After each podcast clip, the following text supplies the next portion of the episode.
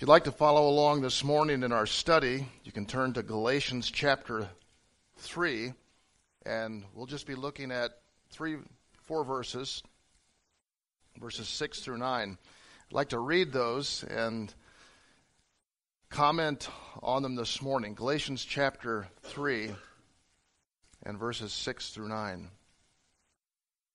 So also Abraham believed God, and it was credited to him as righteousness. Understand then that those who have faith are children of Abraham. Scripture foresaw that God would justify the Gentiles by faith and announced the gospel in advance to Abraham. All nations will be blessed through you. So those who rely on faith are blessed along with Abraham, the man of faith. I struggle to believe God. Now, I know that sounds odd for a pastor. You say, that's my pastor just said that. I struggle to believe God. And you do too. I'm not speaking in the intellectual, theoretical, doctrinal sense, because I'll hold up God's Word and say, I believe everything in it. I'm not struggling when it comes to our creed or my confession of faith or to say to you, I believe in God, I believe His Word. I believe all of those things. But I, I struggle to believe practically, functionally.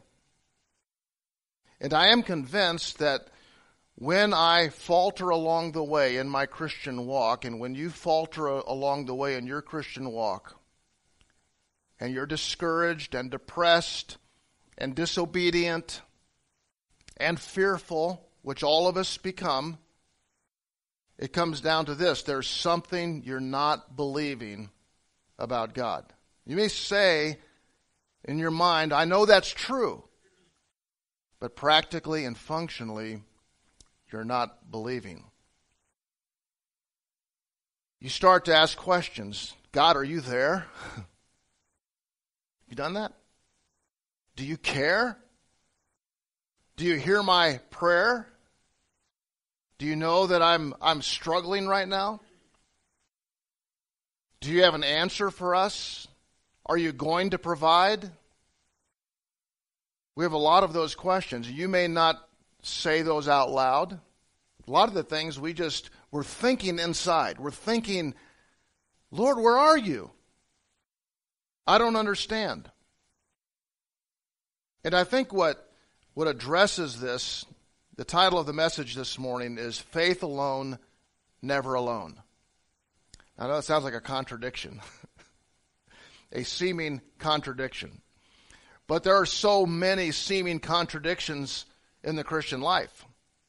Faith alone, we believe that. Never alone. It's what I struggle to believe is when I cannot see it. I'm just not seeing it, or I'm not feeling it. I'm trying to do the math and it's not adding up. I don't understand what the Lord's doing, what the Lord's allowing. How could He do this? What good can come out of this? Now I know you say good is going God's working good in all things. I'm not seeing it, I'm not feeling it. And it is hard for me to exercise a life of faith. The Christian life is not an easy life. I think sometimes we, we sell it as that. If you just trust Jesus as your Savior, everything's going to be great. Everything's going to be fine. Do you ever think about this? That the day you became a Christian, you entered a war. Before you were a Christian, Satan really didn't have to worry about you. He, he had you. But the day you put your faith and trust in Jesus Christ as your personal Savior, you are in conflict with Satan, you are in conflict with the world, and you are in conflict with your flesh. And living the Christian life is not an easy life. It is a spiritual warfare. And I'd love to think that you kind of graduate at a certain point, you know, after four years or 10 years or 15 or 20 years of Christianity and reading your Bible, that now you just kind of are, life is easy. It, and it's never going to ease up that warfare until we stand in his presence and are like him in perfection in heaven. It, the war does not end. And so we walk by faith. This is from Genesis to Revelation. We live by faith, we walk by faith, we're justified by faith alone. And you see, that, that word alone complicates it because I'd like to say, Lord, can you add something else just a little bit? like, I'm all into faith and believing and everything else, but how about just a little bit of sight, a little bit of confirmation, a little bit of evidence, and not have to be by faith? Faith is, is believing something you can't see or feel or calculate. But you trust in what God has said, who He is, what He has done, and what He has called you to do. And you and I are no different. I'm standing up here, you're sitting out there, I'm a pastor. You may not be called into vocational ministry, but we're still flesh and blood, we're still human, we still struggle with believing. Nodding in assent to a doctrinal statement is pretty easy. But believing daily in your life is not. Faith alone. It is the, I think, distinction of authentic Christianity. Faith alone. And it was the message of the Reformation that we'll celebrate here in 2017 on Halloween. Uh, the day that the Reformation began is to battle for this faith alone. Sola fide in Latin. You've probably heard that before. It is faith plus nothing. It is faith alone, grace alone, Jesus alone. It is not your works, it is not adding anything else to that. All religions have faith. You say, well, our church has faith. Everyone has faith. Atheists have faith. Did you think about that? An atheist has a God, and the God is me. Everyone believes something. Everyone has a faith in something. What is unique for us is we have faith in Jesus Christ as Savior, as Lord. We have faith in God. And, and, and a lot of religions, too, will say, well, I, I have faith in that, too a lot of the variant religions that I feel are probably even more dangerous than absolute atheism or, say, some foreign dark jungle religion would be the fact when you have a pure gospel that is altered just a little bit. Just a little bit. Or something added to it. And we are famous for wanting to help God out. We want to add to it. So, and and usually because we want to control something. I just want to control I want to have a little bit of control. It doesn't work that way. We all have faith. He says faith alone. Faith alone saves us. Jesus Christ, putting your faith and trust in Jesus Christ alone for eternal life is how we're saved. And this is how we live. I've been speaking the last few weeks about how that we, we often will shift gears. I know that I trust in Jesus completely for my salvation and eternal life. I prayed the prayer, Lord, come into my heart and save me. But then when we get into the Christian life, we live a totally um, uh, it's a hybrid model. I have faith here, but I'm just going to kind of work it out. And it's not a total dependence eh, upon Christ, and it is not by faith alone. The same way you became a Christian is the same way you continue as a Christian. And so, this is how it works. that salvation and grace is all of God. Grace is when God showers upon you what you don't deserve. You know, it's interesting how with Abraham, and you go back to chapter 12 of Genesis, why did God bless Abraham? You say, well, because he was the father of Jews, of the Jews. No, not yet. there wasn't one human reason why God said this to Abraham Look at the stars, and so will your descendants be. You are the father of faith. I'm going to bless you. What reason did God have to pour out his blessing on Abraham? You can't find one. He chose to. And that's the same way God saved you. It wasn't because he looked down and, boy, that's a nice looking young man, nice looking young woman. Boy, you've done a great job. You know what? I'm going to I'm going to shower my grace upon you. No.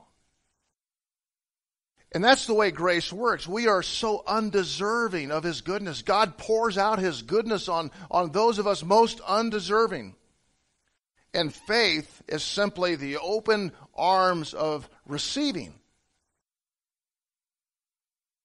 It's receiving. Faith is, is, is taking the grace of God. You say, well, what about what about the law? We've been talking, you know, we read all through the Old Testament, we read laws, we see the Ten Commandments, we read about Moses. What is, if you're talking about faith alone, grace alone, at some place we have to have some, some structure here. Otherwise, we're going to have chaos. and uh, that's, that's why we want to control things. What's the purpose of the law? In Galatians chapter 3, at the end, end of this, uh, verses 24 and 25, it says, So the law was our guardian until Christ came, that we might be justified by faith. Now that faith has come, we are no longer under a guardian. So the purpose of the law, as I see it, of the scripture, one is exposing the fact you're a sinner. Now, for most of us, it doesn't take long to figure that one out. And secondly, the law points us, leads us, moves us, directs us to Christ, who is the solution. It's kind of like you're driving through a small town in the mountains and you haven't been there before and you're not paying attention and you're not trying to break the law, but all of a sudden the blue lights are right behind you. You say, "Officer, I had no idea. I didn't see that. I didn't see that." Well, are you guilty or innocent? Well, I mean, say, well, you should have known. Well, the law will kind of bring the, the point to bear that I've, I've done something wrong. You go to the, and usually, not that I have any experience in this, by the way, but uh, you go to the court in that small little town, and the fine isn't ten dollars. You know, it'll be two hundred, three hundred dollars. I don't even live here. I'm not coming back. So you can tell it did happen to me once, but uh, at least. But uh, you go in there and say the judge says, uh, you know what? You're guilty. You broke the law. We caught you. Have it on the radar. Got pictures. They got pictures all over town now taken of people doing things. They go, the evidence is there. What do you say? But I'm going to wipe it off. No charges. That's grace. That's grace.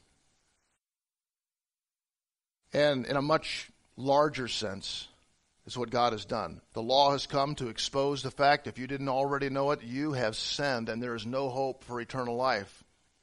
You are dead in your trespasses and sins. The law reveals that. And it also points you to the fact that there is no other way except God gives you the wonderful free gift of His Son, Jesus. That's grace. But that same grace that saved you is the same grace that will keep you and the same grace that will take you on in your Christian life. And I don't really think, because even, even our children at an early age can understand I'm a sinner. There's nothing I can do to save myself. I need to invite Jesus into my life and to be my Savior, to know I'm going to heaven. Now, you know, there is nothing more wonderful for, a parent than to really feel your kids get that you know? And uh, I think it's the most important decision all of life is that you you trust Christ as Savior. And to me, that that part it's it's difficult. The fact to sometimes for in our, in our stubbornness to admit we're sinners and to call upon Christ, but but once you become a Christian, then now becomes the way of life is by grace through faith. And this is not an easy thing because your faith from this point forward is going to be tested and tested and tested. But it is the same operation grace through faith. It is not, I'm just going to work it out. I'm just going to, to try as hard as I can to live for God and to please God. And, and I, to be honest with you, I've been around so many Christians like that. They just strain and they work and they strive and they, and, and they, they have no joy because they don't understand God's grace. And they have moved into a works based Christian living.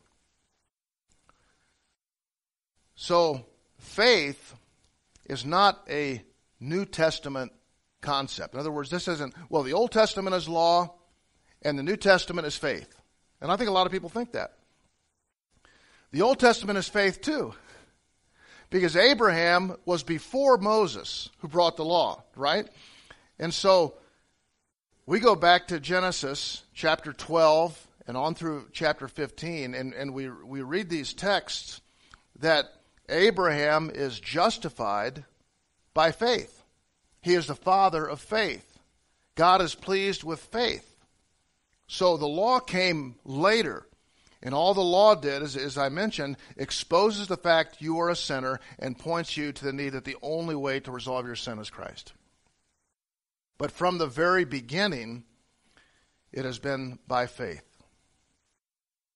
Now, the Jews the Judaizers, and, and, we're kind of in a, in a context, if you've been with us the last few weeks, of, of Paul exposing the error of the Judaizers. These were Jews that were saying, you know, but you've got to first become a Jew and keep the law, and, and they're trying to form a, a, a whole new idea of Christianity. And the Jews saw Abraham as their father. So this is our father Abraham. Do you remember the uh, song Father Abraham had many sons. We won't do it this morning. Paul might Paul might be a little upset with me with that one. And uh, but they saw Abraham's our father. But here here's the interesting thing: they saw him as their father as ethnic Jews, so they became very much uh, particular about the Gentile. They called Gentile dogs, heathen. Um, anybody that was a non-Jew was they're not the children of Abraham. So they, they saw it in an ethnic way. But we see from this passage we read today that Abraham is the father in regard to faith for all nations, for all people, not, not ethnic Jews and not just uh, religious Jews, but for all people. So Abraham is much, has much more of an effect. So we understand in this sense that we are saved by faith alone. Can't add anything. This is how we live the Christian life, by faith alone. They're not extras that go with that. What do I mean when I say never alone? Faith alone, but never alone. It is always accompanied with good works, or fruit, or evidence, or action. James 2:17 says faith without action or faith without works is dead, being alone.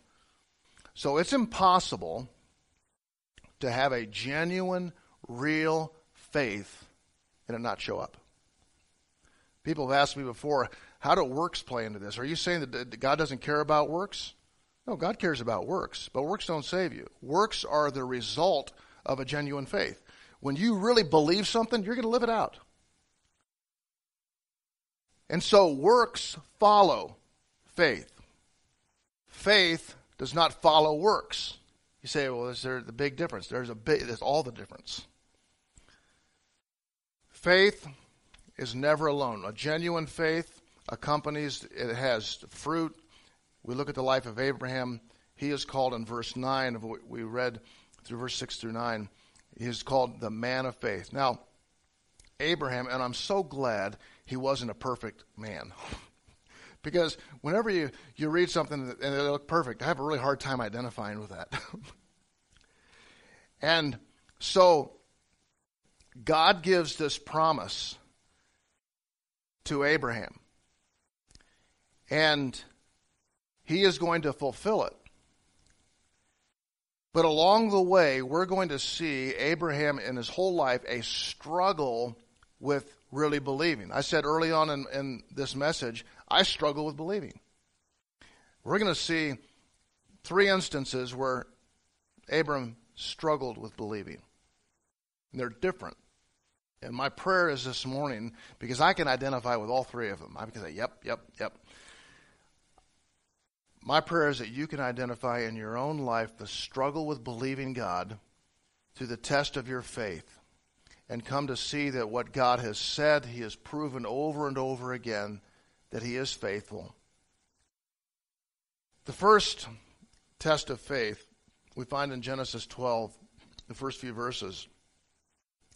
And the Lord said to, to Abram, Go from your country, your people, and your father's household to the land I will show you. I will make you a great nation, and I will bless you. I will make your name great, and you will be a blessing. I will bless those who bless you, and whoever curses you, I, I will curse. All the peoples on the earth will be blessed through you. So Abram went, as the Lord told him. Now, Abram, Abraham, was far away from this promised land. And God said, I want you to get up and I want you to go. We think, oh, you just you just do that. But there are many times that that you God's word, as you read God's word and his spirit is working in you, you know you need to do something, and it is not going to be easy. He calls you to obedience. And it and it eats at you you know, there's something I need to do that's right to do, and I know it's right to do, but how am I going to do it? I I wasn't there with Abraham. I don't know all the things that are going through his mind, but but picking up your family and moving everyone to a place you've never been before, to different language and culture and place and foods, not understanding how you're going to provide for things. There are a lot of questions. And this is what I see one of the big tests for, for Abraham is that, that God has said, I want you to obey me in this and trust me in this. And, and God does not give anything visible to guarantee it except His Word. That's all He has. And it'd be nice to say, well, you know, on, after the first day of traveling, we stopped, and, and, and then all of a sudden there was just a, uh, all of the groceries we need for the trip. And the next day we see this, and the next day we see this. Uh, it's usually not that way. You're acting on what you know God wants you to do, as He stated just simply in His Word, for you to follow Him and to obey Him. The spirit of conviction working in you, the call of obedience to step out in faith, the questions and concerns that run through your mind. And I wonder, even today, for, for many of us, what, what might God be working in you now as you read His Word, as you pray, that He wants you to do? He wants you to obey Him, He wants you to do something. And the reason you're not just doing it is because it's hard. it's, it's, there are a lot of uncertainties, there's a lot of risk that goes with this. But this is not abnormal Christianity. This is normal Christianity. Normal Christianity is living by faith with all you have as a guarantee is God and His Word. Believe it and follow it. So, for a lot of us, as I was saying, intellectually, I believe. I believe in God. I believe His Word. This is the Bible. It's all truth.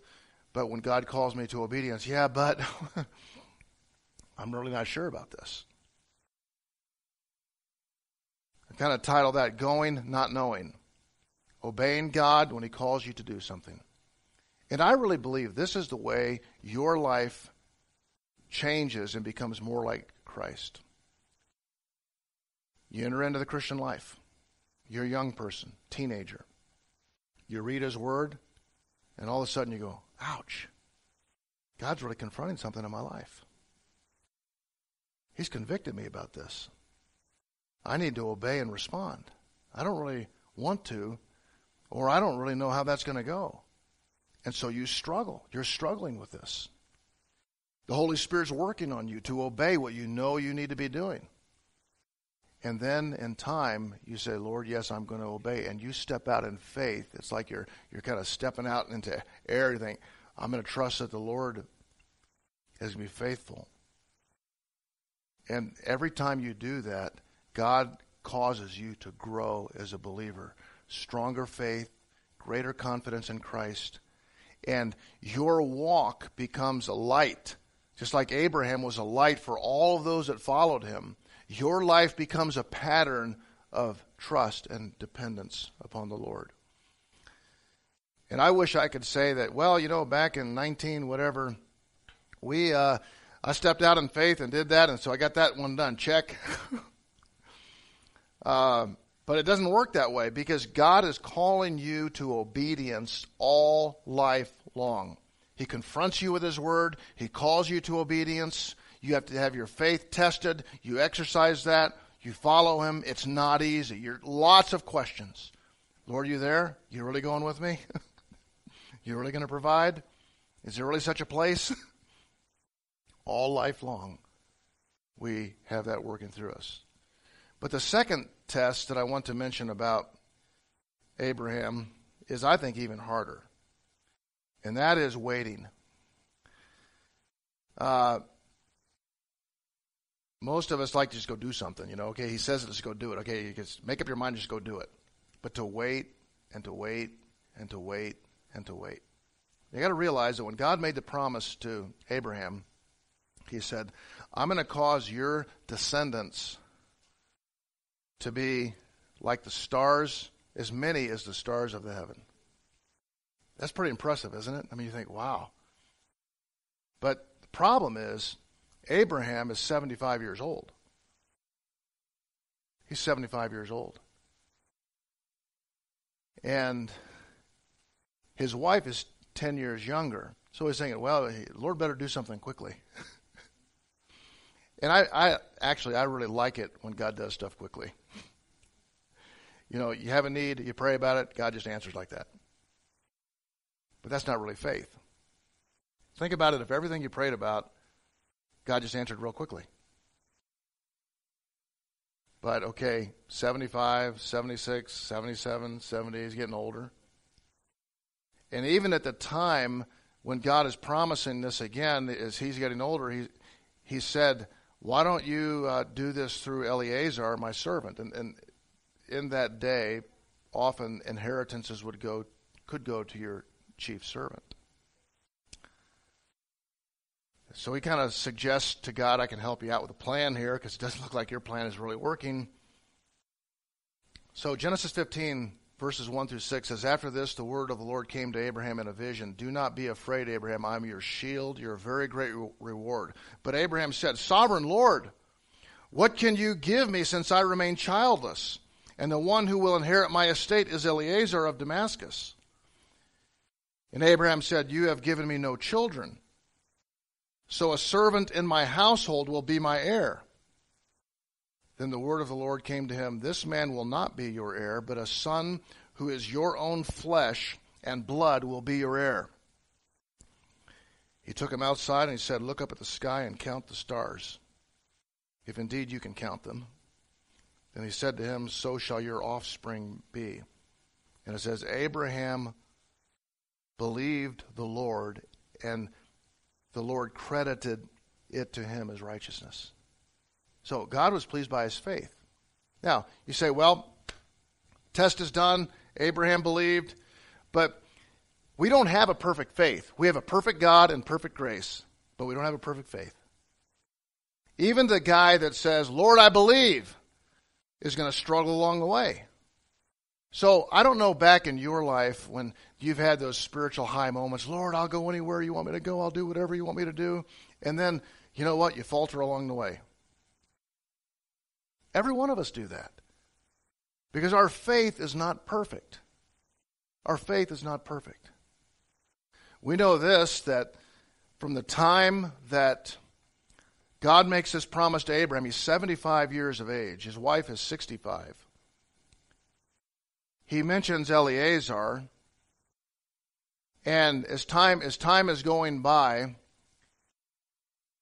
his wife actually comes up with a great idea that why don't you have a relationship with my servant Hagar and have a son through her? Because then that can still be our family. Wasn't such a great idea. and if you follow through history, uh, a lot of the problems we have in the Middle East today are, are a result of that decision. And you start to think about how that that comment, that that faltering is like us. In Genesis 16, it says Sarah, Abram's Abraham's wife, had borne him no children, but she had an Egyptian slave named Hagar. So she said to Abram, "The Lord has kept me from having children." Notice how she's kind of blaming God now. Here, here's what we can do when God's not. It doesn't seem like God hears. He's not answering. He's not doing things, and we're waiting, waiting, waiting, waiting. We start getting mad at God and blaming Him. Where is he? What is he doing? Why isn't he answering? From the time that this promise was made to him to the time that Isaac was born, the promise fulfilled, was 25 years. 25 years. You know, for us, 25 minutes is a long time. 25 days, 25 years. And, and every day and every month that went by, it became more impossible. And so she says, Go sleep with my slave. I'll build my family through her. Abraham agreed. So after Abraham had been living in, the, in Canaan 10 years, Sarah, his wife, took her Egyptian slave Hagar and gave her to her husband to be his wife. He slept with Hagar and she conceived Ishmael. So when God doesn't seem like he's hearing, like he's caring, like he's there, like he's doing anything, we don't like to wait, so we're going to help him out. One is we, we and we mess it up. We get in there, I'm, I'm, I'm going to fix this. I'm going to help God out, messes it up. Or we get angry with him, frustrated with him, or even to the point of sarcasm because even after 14 years, the Lord comes back again and says, I'm going to give you a son. And, and Abraham said, I have a son, Ishmael. Let Ishmael live before you.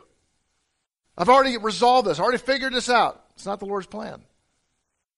So I'm going to give you a son. And it says that, that Abraham laughed in unbelief to himself. He was, he was praying and, he, and he's laughing to himself. Well, you think the Lord hears that?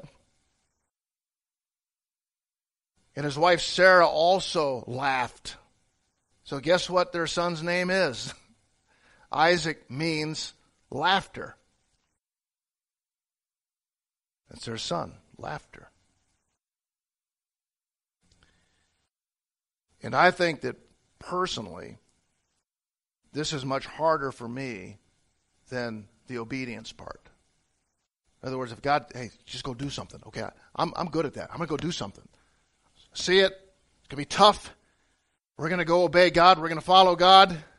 But to sit and wait and wait and wait and wait and wait, then all the questions start coming into your mind. Where are you? How, do you care? What are you doing, God? Are you? And, and, and then you want to try to help them out. Have you struggled that way? I wish I could say I've only struggled once like that. Remember this that God is doing more than you could possibly realize. Every year that goes by, the drama increases, the impossibility increases, the opportunity for God's glory and His grace increases, and the opportunity for your personal growth increases. Sarah was sharing a, my daughter was sharing a song with me. She heard that one of the phrases is falling apart or falling into place. We think our lives are falling apart. From God's point of view, they're falling into place. So, the first test is go obey. When, when it doesn't make sense, it doesn't add up, it doesn't calculate, you don't see how you're going to be provided for, I want you to obey me. You take faith. The second one is to wait and wait and wait and wait and wait and still believe and wait and wait and wait. The third I have described as the death of a dream, which may be the most difficult. After all this happens, now Isaac is a young man, a boy. He's a boy, and he and and verse uh, chapter 22 of Genesis it says sometime later God tested Abraham and said to him, "Abraham, here I am," he replied. Then God said, "Take your son, your only son whom you love, Isaac, and go to the region of Moriah. Sacrifice him there as a burnt offering on the mountain I will show you."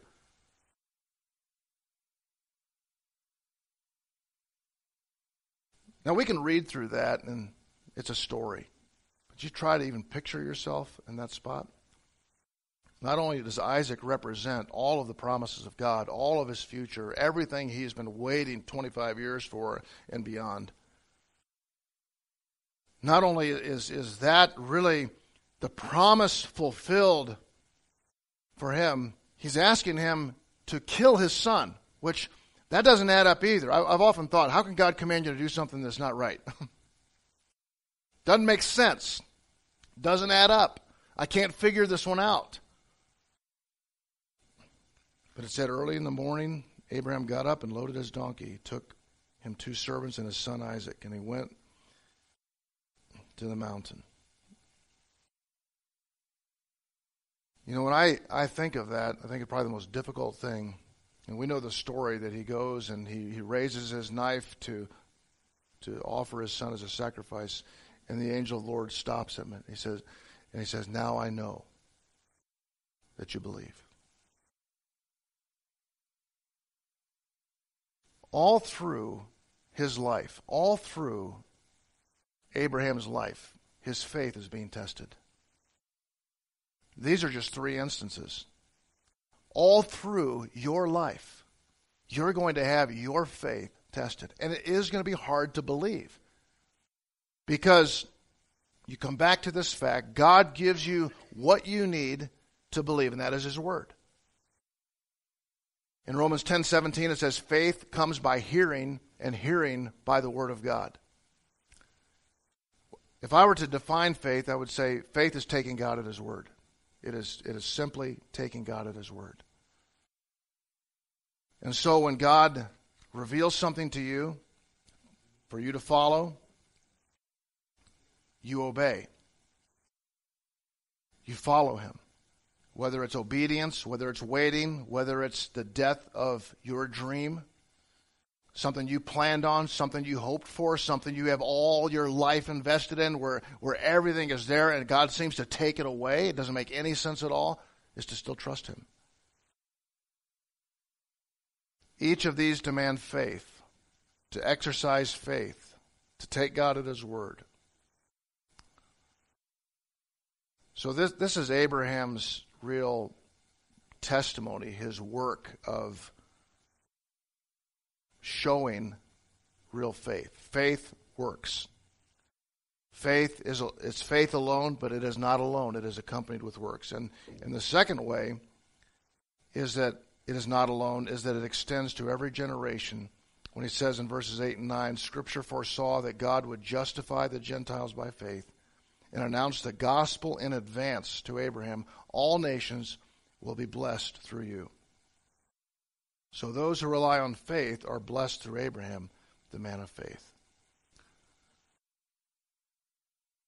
So this gospel, God announces with Abraham. This is the way. This is the way we live. This is like Abraham was tested, we will be tested, and it is by faith that we live. So as we conclude this morning, we're reminded that the just shall live by faith. It's how you're saved, it's how you grow. we also know the fact that, that if you have faith, it will be tested. It will be tested your whole life long. And the question to ask would be how am I right today being tested? How, how is God testing my life? Is it obedience? Is it waiting? Is it surrendering up something that, that I'm holding on to as my own dream? And how will I respond to that? My prayer is this that while we believe, we may say we believe everything, that belief is going to be tested. And one of the, one of the things that encourages me greatly is when I read stories like Abraham, I think, you know what? It hasn't changed. God God proved himself true there, and he has proven himself true all through human history that that same word he will fulfill. So your present struggle to obey something hard or to wait longer or to see a vision dream die is nothing different. And God will provide His grace in His time for your good and for His glory. It's the way we live. And that's what Paul is trying to get these believers back to. We're not just saved by faith, we live by faith alone. And faith is never alone. Let's bow together as we pray. Father in heaven, we are so grateful for your words that you speak into our lives. We thank you for the faithfulness of continuing to communicate them to us. And we pray this morning that for each person who struggles with believing, when it's hard to believe through present crisis, present circumstance, that you would give them confidence in your word and assurance by the testimony that we see this morning in the life of Abraham. And Lord, I pray that we would be living examples of people who believe. We pray in Jesus' name. Amen.